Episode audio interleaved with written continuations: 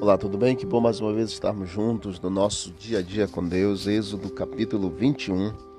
Capítulo 21 nos fala sobre a escravidão, a lei acerca dos servos, acerca do servo cuja orelha é furada, boi que fere alguém, que causa dano, dano de forma involuntária, acerca dos escravos, acerca de homicídio, de rapto e algumas outras questões no capítulo 21 falando sobre escravidão no tempo hebreu.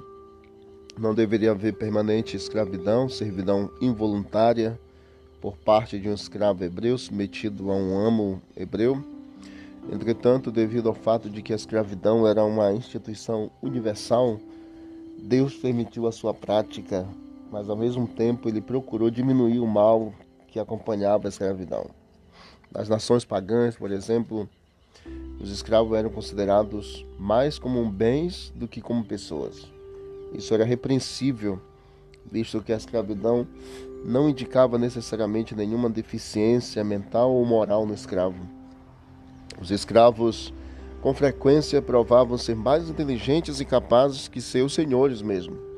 A grande maioria dos escravos involuntários nascia assim ou era submetida a isso pelos reveses da guerra. Assim, a escravidão não era em geral um castigo merecido, mas um infortúnio imerecido. Eles viviam de forma desafortunada, não tinham direitos políticos, apenas alguns privilégios sociais, embora estivessem ligados a um senhor que em geral era inferior a eles em muitos sentidos. Algumas vezes suas famílias até mesmo eram separadas e divididas entre outros donos eram sujeitos a castigos físicos sem nenhuma compensação, salvo no caso de danos graves.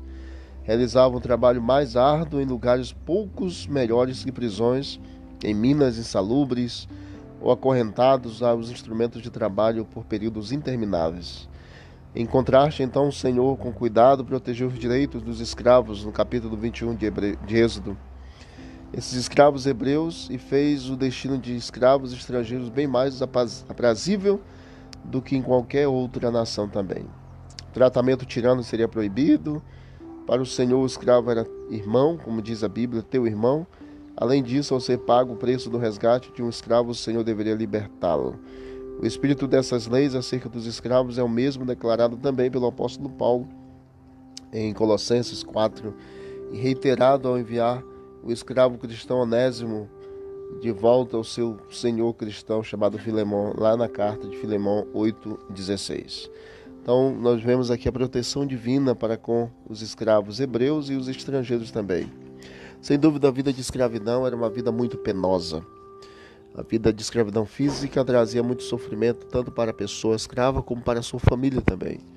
Com relação à escravidão de um pecado que é também gravíssima, ela também nos traz sofrimento físico, sofrimento para a pessoa e sofrimento também para a família.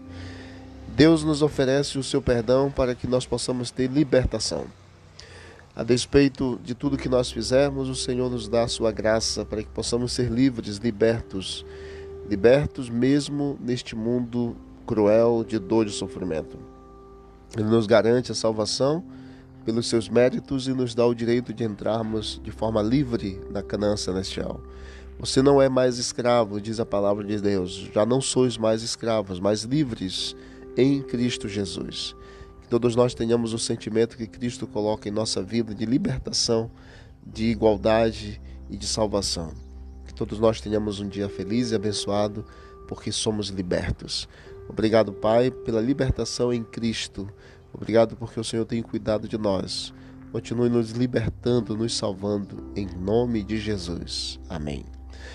Que Deus abençoe, que tenhamos um dia feliz em Sua presença e vamos que vamos para o alto e avante.